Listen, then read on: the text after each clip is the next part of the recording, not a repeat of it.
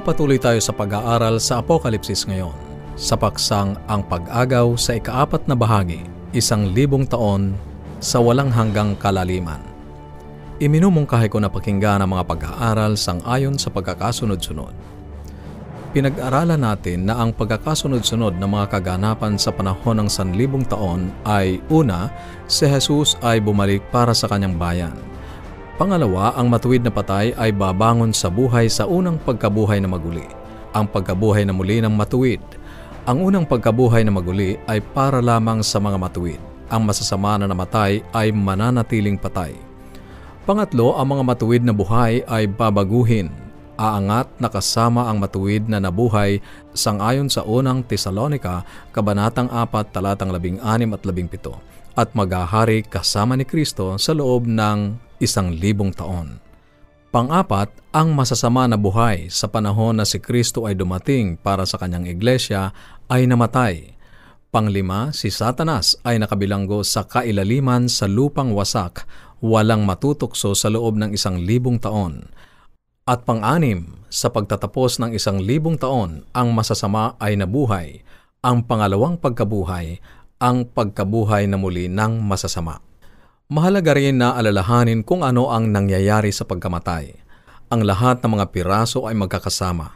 Kapag tayo ay namatay, ang katawan ay napupunta sa alikabok at ang hininga ng buhay ay bumabalik sa Diyos na nagbigay nito.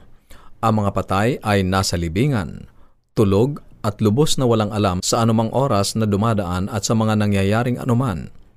Sinabi ni Jesus na ang lahat ng mga patay, kapwa mabuti at masama ay nasa libingan at bubuhayin mula sa libingan sa isang muling pagkabuhay. Ano ang layunin ng milenyo? Bakit mayroong isang libong taon? Ano ang gagawin ng mga banal sa langit sa panahong iyon?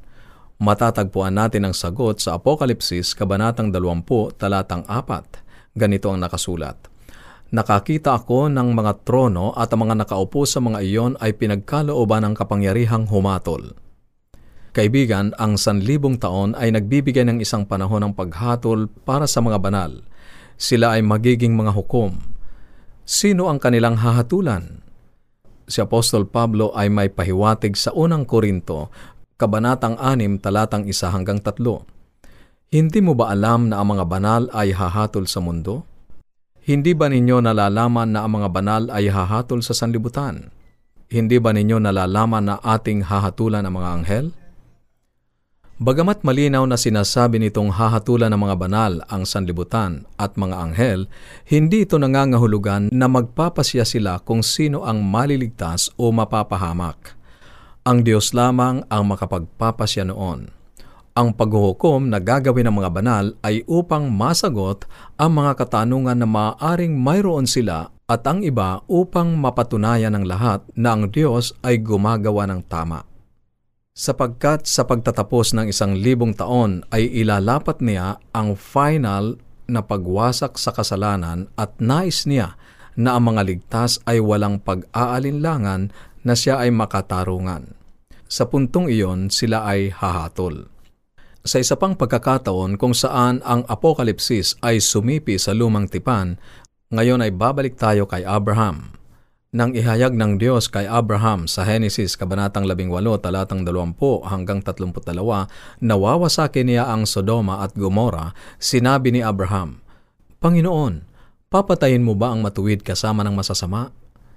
Malayo sa iyo na gawin ang ganoong bagay upang patayin ang matuwid kasama ng masama hindi mo gagawin iyon. Hindi ba gagawa ng tama ang hukom ng buong lupa? Pansinin ang pangangailangan ng madali ang pagkilos. Halos desperado sa pagsusumamo si Abraham. Nakikiusap siya sa Diyos na huwag sirain ang matuwid kasama ang masasama. Ngunit ang totoong issue ay mas malalim kaysa doon. Nang itanong niya, hindi ba gagawa ng tama ang hukom ng mundo? Nakikiusap si Abraham sa Diyos na hindi siya gagawa ng anumang bagay na magpapatunay na ang Diyos ay hindi makatarungang Diyos. Bago winasak ng Diyos ang Sodoma at Gomora, ay ipinaalam niya kay Abraham. Mahalagang patunayan muna niya kay Abraham na kailangang gawin niya iyon sapagkat sila ay dumating na sa sukdulan. at sa kanyang paghatol ay tinitiyak niya na walang magiging tanong si Abraham. Ganon din ang layunin ng paghatol na magaganap sa pagtatapos ng panahon, bago wasakin ng Diyos ang masasama magpakailanman. Kailangan niya munang patunayan na siya ay makatarungan, na siya ay gumagawa ng tama. Pakinggan mong mabuti ang sumusunod na dalawang talata. Sa ikalawang Tesalonika, kabanatang isa, talatang apat. Ganito ang pahayag ni Apostol Pablo. Ano pat ipinagmamalaki namin kayo sa mga iglesia ng Diyos dahil sa inyong pagtitiis at pananampalataya sa lahat ng mga pag-uusig sa inyo at sa mga kapighatiang inyong tinitiis. Ito ay malinaw na katibayan ng matuwid na paghatol ng Diyos upang kayo'y ariing karapat-dapat sa kaharian ng Diyos na dahil dito'y nagduro sa kayo. Sapagkat tunay na matuwid sa Diyos, nagantihan ng kapighatian ang mga nagpapahirap sa inyo. Bakit kailangan ng Diyos ang katibayan na ang paghuhukom niya ay matuwid?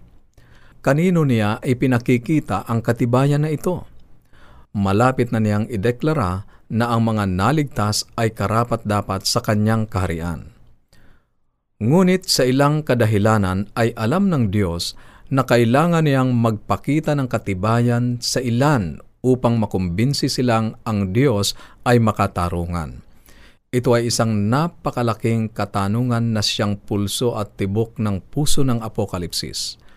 Makikita natin ang dahilan na ito ay napakahalaga. Ngunit tingnan muna natin ang isa pang talata sa Roma, Kabanatang 3, talatang 25 at 26 na siyang inialay ng Diyos bilang handog na pantubos sa pamamagitan ng kanyang dugo na mabisa sa pamamagitan ng pananampalataya. Ito ay kanyang ginawa upang maipakita ang pagiging matuwid ng Diyos, sapagkat sa kanyang banal na pagtitiis ay kanyang pinalampas ang mga kasalanang nagawa sa nakaraan. Talatang 26 upang mapatunayan sa panahong kasalukuyan na siya'y matuwid at upang siya'y maging ganap at taga-aring ganap sa taong mayroong pananampalataya kay Jesus. Muli, ito ay isang magandang katotohanan. Ang dahilan na si Jesus ay namatay sa krus para sa ating mga kasalanan ay sapagkat kailangang ipakita ng Diyos ang kanyang katarungan. Malapit na niyang ideklara na ang ilan na nagkasala ay maliligtas at ang iba na nagkasala ay mapapahamak. Sinabi ng Diyos, ang nagkasala ay mamamatay. Nagkasala tayo, kaya't karapat dapat tayong mamatay. Paano tayo maililigtas ng Diyos at magiging makatarungan o patas pa rin kapag napahamak ang iba. Sa gayon, namatay si Jesus sa krus para sa mga kasalanan sa buong sanlibutan. Binayaran niya ng buo ang parusa. Kung tatanggapin natin siya bilang ating tagapagligtas, kung gayon, pinapatawad niya tayo at binibigyan tayo ng kanyang perpektong buhay. Kailangang mamatay si Jesus para sa atin upang magawa iyon ng Diyos Paulit-ulit na sinasabi ito ng Apokalipsis. Ang mga tinubos ay nasa dagat na kristal sa langit at sila ay umaawit. Sangayon sa Apokalipsis, Kabanatang 15, Talatang 3, Dakila at kamangha-mangha ang iyong mga gawa, O Panginoong Diyos na makapangyarihan sa lahat, matuwid at tunay ang iyong mga daan, ikaw na hari ng mga bansa. Kaibigan, sa gitna ng pitong huling mga salot, maririnig natin ang mga pagpapahayag na matuwid ka, ikaw na siya ngayon at ang nakaraan o banal sapagkat hinatulan mo ang mga bagay na ito. Apokalipsis Kabanatang 16, Talatang 5 Opo Panginoong Diyos na makapangyarihan sa lahat, tunay at matuwid ang iyong mga hatol. Apokalipsis Kabanatang 16, Talatang 7 Totoo at matuwid ang kanyang mga hatol. Apokalipsis, Kabanatang 11, Talatang 2. Maaaring marami tayong mga katanungan at sasagutin ng Diyos ang bawat isa. Halimbawa, pagdating ni Jesus at tayong lahat ay nagkita sa langit, magkakaroon ng mga sorpresa. Makikita natin ang mga tao roon na hindi natin aakalaing makakarating doon. Magkakaroon din ng ilang mga pagkabigo. Ang ilan ay nawaglit na sa tingin natin ay tiyak na nandoon sana magkakaroon tayo ng ilang mga katanungan sa ating isipan. Isipin na tinanong mo ang isang anghel, Nasaan ang aking pastor? Nasaan ang aking matalik na kaibigan? Tumugon ang anghel. Manahimik ka, hindi kami nagtatanong dito. Hindi. Hindi magiging ganoon. Ang sasabihin ng anghel, Halika, tingnan natin ang mga aklat. Nariyan ang lahat. Nakita mo, ang bawat tanong ay sasagutin bago wasakin ang masasama. Ngunit hindi pa rin iyon sapat. Mayroon pa.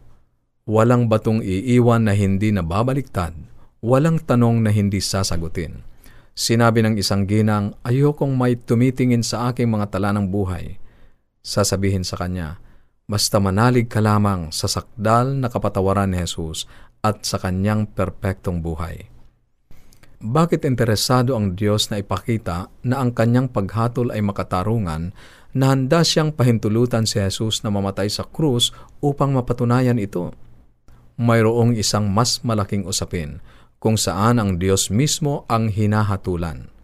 Maaring ito ay isang bagong kaisipan sa karamihan. Sa isang tiyak na kalagayan, hinahatulan natin ang Diyos.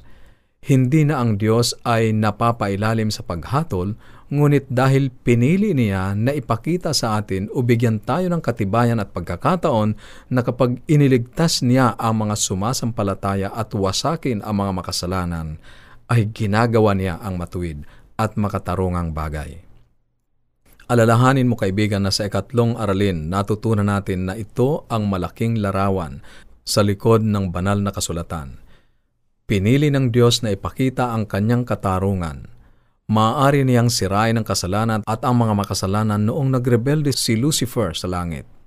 Ngunit kung ganoon ang kanyang ginawa, mangangahulugang lahat ng kanyang nilikha ay sasambahin siya dahil sa takot.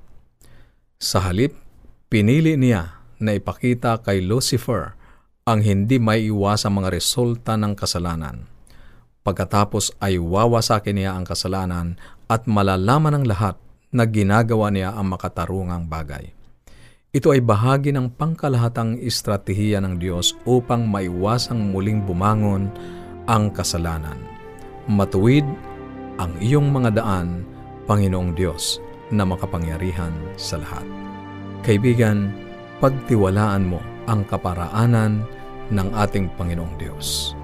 Kung ikaw ay may mga katanungan o nais mo ng mga babasahing aming ipinamimigay, maaari kang tumawag o mag-text sa ating mga numero sa Globe 0917-5643-777, 0917-5643-777 at sa Smart 0919-0001-777, 0919-0001-777 at ang ating toll-free number 1-800-132-20196 1-800-132-20196 Maaari ka rin magpadala ng mensahe sa ating Facebook page facebook.com slash awr Luzon, Philippines. Facebook.com slash awr Luzon, Philippines